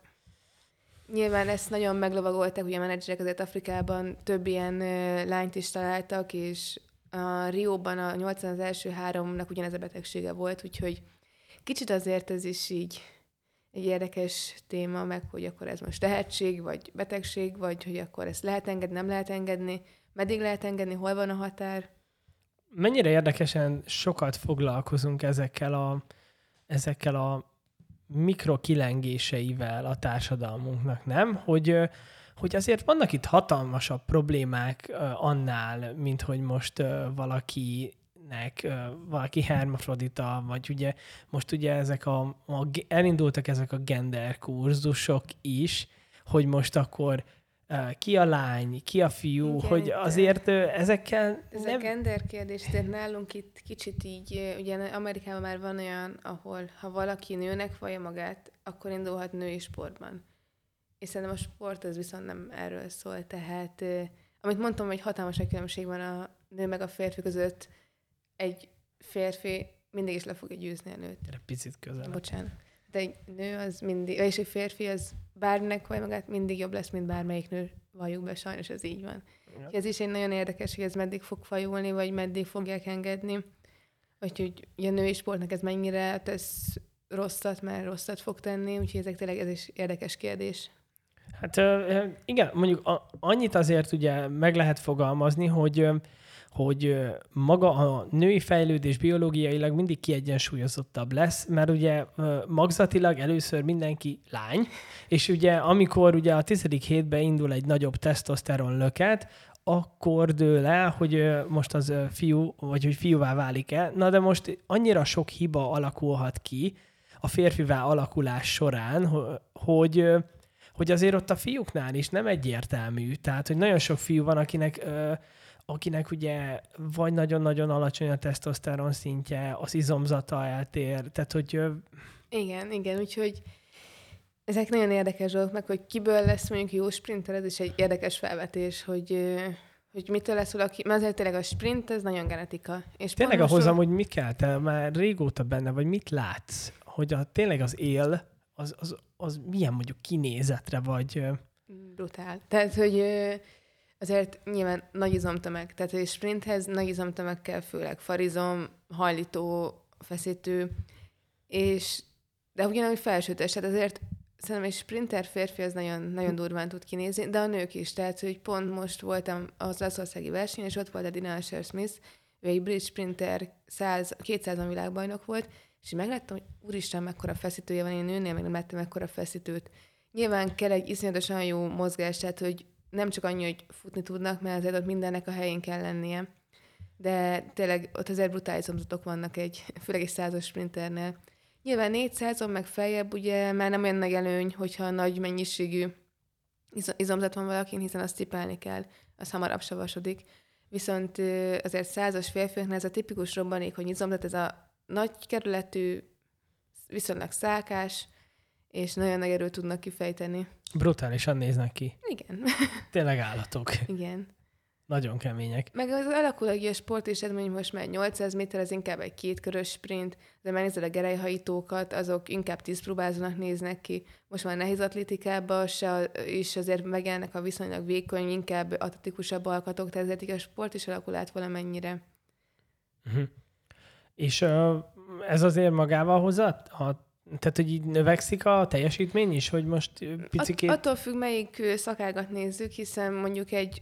kalapácsvetés, tudom, így viszonylag jól, ott a világcsúcs a nyolcvanas évekből származik, közelébe se dobálnak most. Viszont mondjuk a súlylökés, az meg ö, újra a fénykorát éli. száz méteren ugye volt Usain Bolt, kétezer-tizenegyben futotta a világcsúcsát, azóta a száz sprint mindig egy, egy kicsit most megint lejjebb van. Úgyhogy inkább azt vettem észre, hogy így változnak. Tehát mindig vannak ö, olyan szakák, amik megerősödnek egy pár évig, majd utána lecsökkennek. Tehát itt nagyon változó. Olyan világcsúcsok is születnek még mindig, de vannak tényleg olyannyira régi világcsúcsok, mondjuk a női száz méter, női négyszáz méter, női nyolcszáz méter, férfi kalapács, amiket egyszerűen nem fognak megdönteni úgymond soha. Azok annyira extrán kimagasló eredmények. Ja, hogy nem is nagyon vannak a világcsúcs közelében? Pontosan, de mondjuk női százon tíz ötvenhat a világcsúcs. Most ö, egy lány futott tíz hetvenkettő, tehát kétezred az rengeteg, és hogy úristen, mennyire jó időt futott. Most, hogyha a nőknél valaki tizenegyen belül kerül, az már nagyon extrának számít. Tehát ezért így ugyanez van négyszáz-nyolcszázon, hogy azokat szerintem így a következő jövőben biztos nem fogják megdönteni. Aztán ki tudja, lehet, hogy két év múlva egy tizennyolc éves lány is megdönti. Sose lehet tudni. De ezért vannak olyanok, amik tényleg szerintem nagyon ki vannak maxolva. Usain Bolt, ő mit futott? Ő kilenc? kilenc ötvennyolc, aki a százas világcsúcsa, és tizenkilenc tizenkilenc a kétszázas. Uff. Azt szerintem sokkal keményebb a tizenkilenc tizenkilenc az. De azért száz méter azért az, az, az hosszú, és tíz másodpercen belül lenni brutál. Igen, azért az ilyen presztízs szerintem férfi sprintereknél tízen belül futni százat, meg húszon belül kétszázat. Meg tízen belül százat azért ott lehet lenni bármikor az élvonalban, akkor már úgy számolnak veled.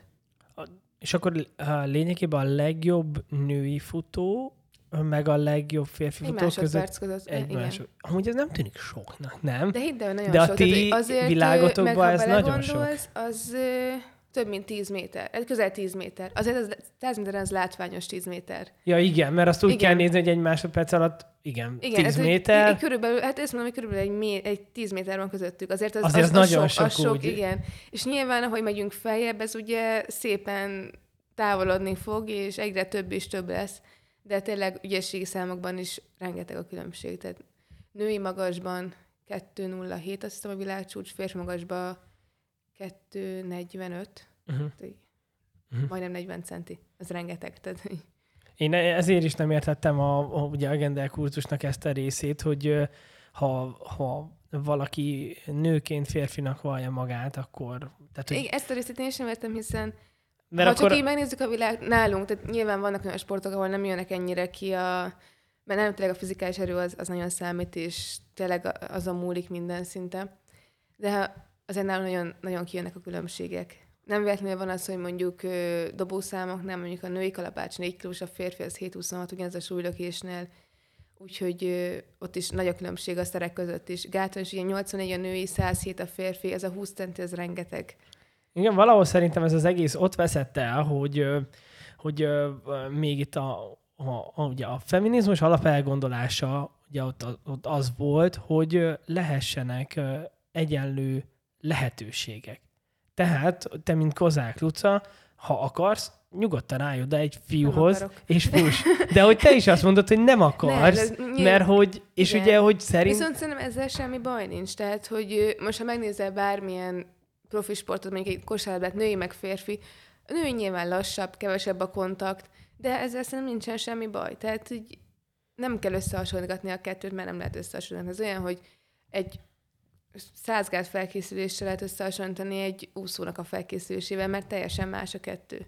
Igen, hogy milyen érdekes az, hogy mondjuk azok a nők, akik ebben benne vannak, azt mondják, hogy figyeljetek már, hagyjátok már ezt az extrém baromságot, nem. Gyere ide, és akkor megmutatom, hogy miért nem akarok a, a Pontosan. fiúkkal. Pontosan. Most tényleg súlyemelésben is meg lehet nézni, hogy milyen brutál különbségek vannak. Uh, tényleg egy nő, meg egy férfi, a legerősebb nő szerintem kisebb súllyal szakít, mint mondjuk a legalacsonyabb súlycsoportban a férfiak. Tehát, hogy ilyen brutál erő és fizikum különbség van, de mondom, ezzel szerintem nincsen semmi baj. Tehát, hogy ők se, tehát mondjuk egy, fér, szerintem egy férfi, aki mondjuk súlyemelő se akar a nők között elindulni, mert most neki ez még nem kihívás szerintem. Igen, igen, igen, igen, igen. Ezért tartottam butaságnak ezt a, annak vallom magam, meg hogy legyenek kvóták, hogy, hogy ugye bejuthass bizonyos helyekre csak azért a, a nemed miatt. Tehát, hogy... Igen, ez kicsit mondom egy másik erős, de, de én tényleg, én nem szeretnék férfiakkal versenyezni, az egyértelmű, tehát szerintem tudom, hogy semmi esélyem nem lenne. A százhatos gáton végig se járnék, kezdjük ott, tehát alatt a maximum. Tényleg ez. Ja, mert ott már száz... száz hét a férfiket, én azon száz hatvanhat centivel hogy jutnék át, mondom, ott alatta futnék, az, az nagyon... Azt ön próbáltad már amúgy? Dehogy próbáltam, nem. Nem? Nem, nem. Feles, az, az annyira magas, hogy... Ő felesleges, mi inkább edzésen kisebb gáton szoktunk gátázni, hogy pörögjünk. Láttam olyan lányokat, akik... Ugye a következő magasságát az kilencvenegy, az ifjú fiúknak, akik azon szoktak edzeni, hogy utána lenyomják és gyorsabban tudják pörögni, viszont én nem, és én nem is szeretném. Azért én viszonylag, nem mondom, hogy alacsony vagyok, de, de nem vagyok egy magas, nálam vannak jóval magasabb ö, gátos lányok, és szerintem nekem csak sérülés veszi lenne, meg elmenne a technika, úgyhogy nem látom így tényleg szakmailag semmi értelmét annak, hogy én most magasabb gáton gátozzak. Uh-huh. Ilyen gátszokdalést szoktam csinálni magasabb gáton, de az megint, megint más, az robbanékonyság. Uh-huh. Te nem gondolkodtál azon, hogy mondjuk magyarként külföldi karriert kezdj? Vagy annyira optimális, ami itt körülvesz? Pontosan ez, hogy nekem nagyon nagy szerencsém van az edzőmmel, hiszen nagyon jól tudunk együtt dolgozni, és ameddig működik valami, addig szerintem felesleges váltani. Lehet, hogyha valami megtört volna, vagy valami nem működött volna, akkor elgondolkoztam volna, de, de egyáltalán nem. Én így jól érzem magamat itthon, jól érzem magamat vele, vannak eredmények, úgyhogy szerintem ez így tökéletes. Sokan nem látják, mi az a háttérmunka, vagy az a háttérország, ami téged körbevesz. Tehát mi kell ahhoz, hogy valaki odáig eljusson, hogy országos csúcsot fut, illetve kvalifikáltatja magát az olimpiára? Nyilván itt az edzőt első körben, mivel nagyon sokan nagyon alábecsülik szerintem az edzőnek, hogy neki is mennyi munkája van ebbe, hiszen hiába van egy nagyon jó alapanyag, hogyha nem neki megfelelő edzésmunkát végeztet vele, akkor lehet, hogy nem tudja kihozni belőle a maximumot. És most így gondolkoztam, hogy lehet, hogy vala, van még ennél is jobb edzésmunka, ami nekem jobban bejönne, de hát ez is eléggé jól működik, és tényleg azért az elmúlt években is minden évben fejlődtem, és tudtam előrébb lépni. Szóval más nagyon fontos az a családi háttér, meg a baráti kör, baráti háttér, hiszen hogyha Ha nem érzi az ember, hogy támogatják a hozzá legközelebb állók, akkor nyilván nem fogja tudni csinálni, és nem is akarja csinálni. Úgyhogy ilyen szempontból is nagyon szerencsés vagyok, hiszen az egész családom mögöttem áll, támogatnak, szurkolnak, büszkék rám. Megértik, hogy ez nekem mennyire fontos. Úgyhogy szerintem ez a kettő nagyon egy jó edző. Jó edzőtársaság, amit mondtam, hogy egyéni sportág, de azért fontos az, hogy jól érezzem magamat edzéseken, meg tényleg a család, ez nagyon fontos. Uh-huh. A családodban a segítség, mert ugye az ugye alappillérként jelölted meg, az hogy zajlik? Elkísérnek versenyre? Nagyon sokszor például... Gondolom anyukád főz, támogat, hogyha... anyának, meg apának megvolt meg, meg a jegye a tavaly a tokiói játékokra, a repjegy. Nyilván most sajnos idén nem tudnak jönni, de nagyon sokszor jönnek, főleg ha belföldön van, akkor szinte mindig ott vannak. Ha külföldön, akkor is nagyon sokszor, például Berlinbe az é bére eljöttek, ilyen egész nagy család, más unokatestvéreim, nagybátyám, nagynéném, mindenki ott volt. Úgyhogy ilyen szempontból is tényleg rendesen támogatnak, valamint tényleg, hogyha mély ponton vagyok, akkor meg ott vannak és biztatnak, motiválnak, hogy ne adjam fel. Nekem az öcsémük meg kosaraznak, tehát hogy ők is ki a sportba benne vannak, úgyhogy ők is így érzik, hogy mi megyek el. Akkor te sportolói családból való. Teljes mértékben, igen. Úgyhogy most is, amikor megfutottam a szintet, felhívott a két öcsém, és a, nyilván a maga furcsa, mondjuk, hogy nem fogják azt mondani a nővük, hogy jaj, de jó voltál, de, de így gratuláltam, meg éreztem rajtuk, hogy azért ők büszkék rám a maga furcsa módjukon. Szívják egy kicsit a véredet? Persze, de ezzel nincsen baj, én így nőttem fel, tehát ez ilyen kölcsönös az egész. Úgyhogy nyilván ez, ez nagyon kell, és nagyon fontos, hogy érezze azt az ember, hogy megéri, amit csinál, és ha van egy-egy nehezebb periódusa, akkor is érezze azt, hogy támogatják, és hogy ez meg fog érni, és hogy kijön majd ennek a, a gyümölcse. A regenerációd kapcsán a gyógytornászoddal szoktatok egyeztetni? Igen, az is ilyen regeneráció, meg nyilván az is kicsit megelőzés, valamint azért itt huszonöt éves koromra már vannak olyan problémáim, ilyen visszavisszatérők, én nem mondanám sérülésnek, hanem ilyen apróbb... Tehát egyszer nekem azt mondta az egyik versenytársam, hogy húsz éves kor fölött nem lesz, hogy soha nem fáj semmit, és ez tényleg így van. Ezért akkora terhelést kapunk, hogy mindig van valami, ami fáj. Ha valami, amikor jön egy másik, nyilván vele ezeket kezeljük, ezekre dolgozunk, az olyan erősítéseket is csinálok vele, hogy ne jöjjenek elő ezek a problémáim. Valamit masszírozhatok egyértelműen, azért is szerintem nagyon jó. Tehát akkor jársz masszázsra? Persze, persze, persze. Igen, uh-huh. Hetente? Ő hetente... Egyszer-kétszer, két hetente, ahogy, ahogy kijön. Ez a, ez a tipikus svéd masszázs? Nem, nem, ez a sportmasszázs. A rendes, belenyúlós. Az, az tehát ez a nem, nem a kellemes fajta. Aha, aha, aha. Kőkeményen. Igen, de az is kell nyilván az izomregeneráció szempontjából. Uh-huh. Meg az alvás, szerintem a megfelelő alvás az az ilyen... Mennyit alszol? Sokat, mostanában egész keveset. Most is kicsit én álmoskás vagyok, mert így, amit mondtam neked, mert elkezdtük, hogy még nem álltam vissza, hogy volt egy elég rossz repülőutam. De azért ez a nyolc óra szerintem az megvan. Uh-huh. Úgyhogy hál' Istennek nem szoktam hajnalba ke- edzeni, tehát hogyha reggel edzünk, az is ilyen fél tíz-tíz magasságában, úgyhogy azért lehet rendesen aludni. Uh-huh. Napközben szoktál aludni? Ha két edzésem van, vagy edzőtáborozok, akkor, akkor igen, elég gyakran előfordul. Uh-huh. De alapvetően az egy edzést tartjátok? Van egy, egy hosszabb? Attól, attól függ, hogy milyen periódusban vagyunk. Tehát uh-huh. ja, a periódus. Most uh-huh. nyilván most, hogy versenyzős időszakon van, így a, egy edzések vannak. Ez, ez nyilván hosszabb tud lenni, meg főleg amikor még egy technikázós edzés van, egy rajtolós edzés, az el tud húzódni eléggé sokáig. De, de most egy edzések vannak. Uh-huh.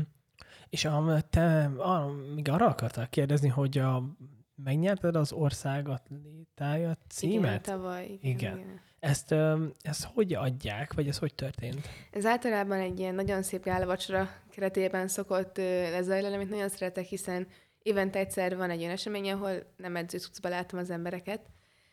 Sajnos idén ugye nyilván ez, ez nem lehetett, úgyhogy ez egy e-mail formájában történt. Igen, hát nyilván egy kicsit ilyen, az egész év is ilyen felemás volt, tehát ez alig volt verseny, nagyon kevesen tudtunk külföldi versenyeken indulni. Úgyhogy amilyen volt az év, olyan volt az átadás is, de nyilván nagyon nagy megtiszteltetés is, nagyon örülök neki, hiszen az elmúlt öt-hat évben mindig Márton Anita kapta, akinek tényleg nagyon durva eredményei vannak. Meg egy motiváció. Valamint egy kicsit ilyen, hogy bebizonyítsam, hogy ezt nem csak azért kaptam, hogy már kétezer-húsz volt, hogy egy ilyen felemás év volt, hanem tényleg én ezt megérdemeltem. Úgyhogy én nagyon örültem neki. Aha. Ez amúgy uh, jár valamivel, vagy ez csak egy uh, kitüntetés? Ez csak egy kitüntetés, az kitüntetés. Ez egy aha, ilyen, egy presztízs igazából, hogy... Aha. Akkor te igaz, most már majd, hogy nem a, a, a csúcson, vagy ebbe az atlétikába? Hát remélem, hogy még nem, de... Én tényleg úgy érzem, hogy a tavalyi év volt az első olyan évem, ami tényleg egy nagyon jó év volt, azokat tudtam megcsinálni, amiket meg akartam technikailag. Azért így tizenkilencben én sérült voltam, úgyhogy ezt azért nem mondanám jó évnek. tizennyolcban meg még kicsit így én se hittem el saját magamról, hogy, hogy meg tudom csinálni azt, azokat az időket, amiket mondjuk edzőm gondolt, vagy így a szövetségbe gondoltak. Volt egy az Európa-bajnokság, és ott így tudtam volna döntőt futni, de szerintem saját magamról nem hittem, hogy tudok döntőt futni. És így azt éreztem, hogy mindenki tök biztos abban, hogy döntőt fut, aki még ilyenek, hogy mondom, azért nem tudom, hogy tudnék, hát én hogy, még mind.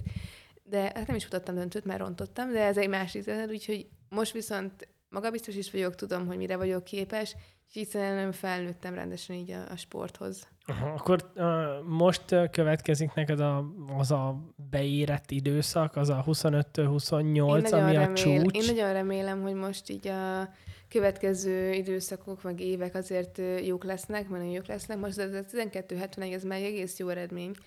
Viszont most az a következő cél, hogy stabilan fussak ilyen hetvenegy és nyolcvan között, és akkor majd jöhet a következő országos csúcs. Általában, hogyha én stabilan futok, akkor mindig kijön egy kiugró eredmény. Uh-huh. Úgyhogy ez a következő cél, hogy bármikor tudjak tizenkettő nyolcvanat futni. Ezek uh, mindig csak hivatalos versenyeken számítanak? Ö, igen, igazából mindegyik verseny hivatalos, amin elindulok. Nyilván edzés eredményt még nem tudok beírni. Edzésen futottál már jobbat? Nem, sőt, én edzésen mindig rosszabbat futok, mint ami... Mármint gáton úgy szokott lenni, hogy mondjuk tíz gátat, én sosem futok nyolcvannégyesen, mindig kisebben futok. Vagy, vagy esetleg hatvannyolc centisen, tehát hogy inkább pörögjek. Meg edzésen ugye fájt az ember, nincs annyira felkönnyülve. És általában nem, hogy meg tudok futni kisgáton edzésen, azt meg tudom futni rendesen versenyen nagygáton. Úgyhogy azért így az évek alatt már azt is tudom, hogy ha edzésen ezt futom, akkor az mit jelenti, mert akkor jó formában vagyok. Úgyhogy ezért így, így már ezt is kitapasztaltam. Meg ezek az edzésen a mérés igazából csak egy viszonyítási alap. Hiszen ugye ez kézimérés, stopperrel, minden edző máshogy mér, úgyhogy én tudom, hogy ha Laci bá nekem ezt méri, akkor az azt jelenti, hogy jó formában vagyok. Jaj, ha vannak minden. Nyilván edzés egyénieim, ugye hatvan méteren, nyolcvanan, száz-százhúsz méteren mindenen. De ezek is ilyen kis viszonyítási dolgok, hogy jó formában vagyok, és hogy jó, jó, jó irányba haladunk. Akkor nincs egy ilyen uh, hivatalos mérőtök, hogy edzés, nem, meg, meg szükségtelen is. Ő, igen, mert Laci bá ugyanúgy mér mindig. Nyilván mondjuk hatvan méteren sokkal-sokkal jobb az edzés egyéném, mint a verseny egyéném, hiszen ugye állórajtból indulunk, nem behagy gépből, magamtól nem indításra, úgyhogy azért ott jóval jobb eredményeket lehet elérni. Ja, mert itt ugye tényleg itt a rajt az annyira nagyon-nagyon kritikus pontja, igen. Igaz? Hogy erre hogy készül? Ez külön edzésmunka a rajt? Persze, mert nagyon sokat szoktunk rajtolni, meg nagyon sokat szoktunk úgy gátozni, mondjuk egy gát, két gát, három gát csak, és nem pedig ugye a tíz gát odafutjuk. Elfordult, bocs. Tehát rengeteget szoktunk ugye rajtolni, síkratokat is szoktam csinálni. Hát nem mondom, hogy a kedvencem, mert annyira nem, nem a kedvencem a rajtolás. Ez de... a rajt, ez nagyon-nagyon idegrendszeri dolog? Olyan téren, hogy ez egy, ez egy reflex gyakorlat? Ha jobban megnézzük? Igen, és pont zavar, hogy annyira nem jó nekem a reakcióidőm. Úgyhogy fejlesztettük, mert egész jó, jó elok, viszont nyilván soha nem eszek egy extra rajtoló, tehát úgy, ez szerintem ez is ilyen veled született valami, hogy el tudsz rögtön indulni. Vagy hogy nem ijedsz meg a sportpisztolytól. Nem, ezt már hozzá lehet szokni. De nyilván ugye van ilyen reakcióidőmérés, és ugyan, hogy egy tizeden belül az kiugrásnak számít. Ha valaki ilyen egy húsz, egy harmincra reagál, az már tök jó. Én általában egy ötven, egy hatvanra reagálok most már, úgyhogy már azzal nagyon elégedett vagyok. Aha, tehát ugye ezt mondjuk van, akik teljesen leviszik ilyen nulla kettőre? Hát, ö, amennyire lehet vinni, van, aki tényleg nagyon érzi, és nagyon el tud indulni egyből, de ez is szerintem egy ilyen ilyen veled született valami, hogy el tudsz indulni. Ezt lehet fejleszteni, de nem a végtelenségig. Aha, aha. Ja, mert vannak, akik meg beragadnak. Hát igen, itt vagyok. Nem, amúgy most már nem régen, azért csináltam nagyon nagy hülyeséget rajtolásnál, de, de azért most már néha egész jól elkapom. Ez a beragadás, ez olyan, hogy a, a figyelmet hagy ki? Nem, ez egy ilyen megmérhetetlen dolog. Például én most a feledpályán, hát nem életem szezonja volt, nem volt rossz egyáltalán, viszont azért én úgy éreztem, hogy több van bennem. És az ó bén ki is ugrottam. Életem először kiugrottam, soha nem csináltam ilyet. És utána az é bén, a középdöntőben meg bemozdultam. Az nem volt kizárás, mert csak a vállam mozdult be. És a döntőben annyira bennem volt ez a kettőnek az érzése, hogy egyszerűen inkább, nem, ind, nem azt nem indultam el, de hogy így tudat alatt ugye nem mertem egyből indulni, és reagáltam valami iszonyatosan rosszat. Aha. Úgyhogy ezeket így ki kell zárni, meg próbálom kizárni, meg, de ott, ott egyszerűen annyira bennem volt ez a két verseny, hogy egyszerűen nem tudtam ráfókuszálni teljesen. Az amúgy kizárás, hogyha be, be, beugrásnak hívja? Kiugrás, kiugrás, kiugrás, kiugrás. Az, egy, nálunk, az egyből diszkvalifikáció? Egyből, igen. Régebben voltak ilyen, tehát úgy kezdődött, hogy másodjára zárnak ki, utána úgy volt, hogy elsőre bárki kiugorhat, másodjára bárkit kizárnak, csak utána nagyon sok ilyen direkt kiugrás volt, és akkor tizenegyben hozták be azt, hogy egyből kizárnak. A direkt kiugrás az, az ilyen stratégia szerintem volt, az, hogy a, igen, akkor én még többieket stresszeli, ő volt, meg fel volt készülve rá? Szerintem pontosan ez volt. Én ugye akkor még nem nagyon versenyeztem, csak itthon, tehát nem nagyon nincsen tapasztalatom. Azért ez így nyilván nem nagyon szigorú szabály, de szerintem ez így a legtisztább és a legigazságosabb, vagy a legegyenlőbb, ha már erről beszéltünk. És azért nem gyakori a kiugrás. De szerintem egy sport olyan egy-kétszer egy karrieri során kiugrik, de... de azért ezt is lehet gyakorolni. Uh-huh. És uh, az olimpián is uh, egyből diszkvalifikálnak? Persze, ez minden, minden esetén így van. Igen, mert még régebben láttam azt, é, hogy uh, több próbál... bocsi, bocsi, és akkor visszakullogtak. Több próbálzóknál van az, hogy ott nekik másodjára van egy ilyen engedmény. Aha. Náluk van. Aha. De aha. minden másra egyből. Minden másra igen, egyből. ötezren is csak ott azért nem szoktak annyira kiugrálni az emberek. Mert ott az nincs annyira kifeszítve. Hát ott nincs annyira kiélezve a rajthelyzet, igen. Járó rajt, úgyhogy ott szerintem azt tudnánk, hogy mi lenne, ha valaki ugrik. Én annyira kíváncsi vagyok, hogy hova fog eljutni az emberi teljesítmény, mert valahol már ugye az látszik, hogy azért elértük a maximumot, nem? Igen, meg nyilván mondjuk az elmúlt ötven évben azért nagyon sok, mondjuk egy cipő is mennyit fejlődött, vagy akár tényleg a pálya minőségen állunk, vagy a úszásnál, hogy a víz ki van feszítve teljesen a vízfelszín, úgyhogy rengeteg ilyen apróság is felütött, és nem tudom, ezek hova tudnak még, de szerintem azért még nagyon sok világcsúcsnak nincsen itt a vége, és nagyon sok olyan világcsúcs, amit most éppen most romolnak. Úgyhogy azért szerintem még vannak azért kiskapuk, ahol még lehet fejleszteni. Néztem egy tedes előadást, egy ilyen kis tizenöt percet, ahol az egyik kutató pont azt hozta fel, neki ugye az a, vagy azt kutatta, hogy valójában az ember fejlődött, vagy az eszközök, meg a tárgyi feltételek, és ugye az jött ki, hogy ahogy megnézte, hogy például a sprintereknél, mondjuk száz éve, nagyjából ugyanazt futották, mint, mint a mostaniak, csak ők ugye salakon futottak, persze. Nem volt szöges cipő, tehát hogy... Nyilván a kettő együtt van valahol. Szerintem a kettő együtt fejlődött, mert azért, ha megnézed, hogy hogy nézett ki mondjuk ezerkilencszázhatvanban már nem, akkor már hasonlóan néztek ki, de mondjuk ezerkilencszázharmincban egy sprinter, meg most ég és föld a kettő. Meg szerintem az is felült, hogy most már azért nagyon sok pénz van a sportban, most már meg tudja csinálni valaki azt, hogy tényleg profi sportoló lesz, még száz évvel ezelőtt ugye nem volt ennyi profi sportoló, legtöbben munka mellett hobbiból futkoráztak, és úgy mentek olimpiákat nyerni. Úgyhogy szerintem ez is nagyon hozzájárult, hogy így elindult a sport, hogy rengeteg pénz van benne. Én a Hajós Alfrédnak, ugye az első olimpikonunknak olvastam a könyvét, egyetlen egy könyvvel jelent meg ötszáz példányba, és, és elképesztő, hogy ő mondta, hogy, hogy a pont egyetemre járt, ugye ő építészmérnökként végzett, és mondja, hogy... Utána a szellemi olimpiát is megnyerte. Igen, igen. És hogy ő ugye ment a... a egyetem vezetője, ez a rektorhoz, hogy ő menne az olimpiára, és hogy el szeretne érezkedni.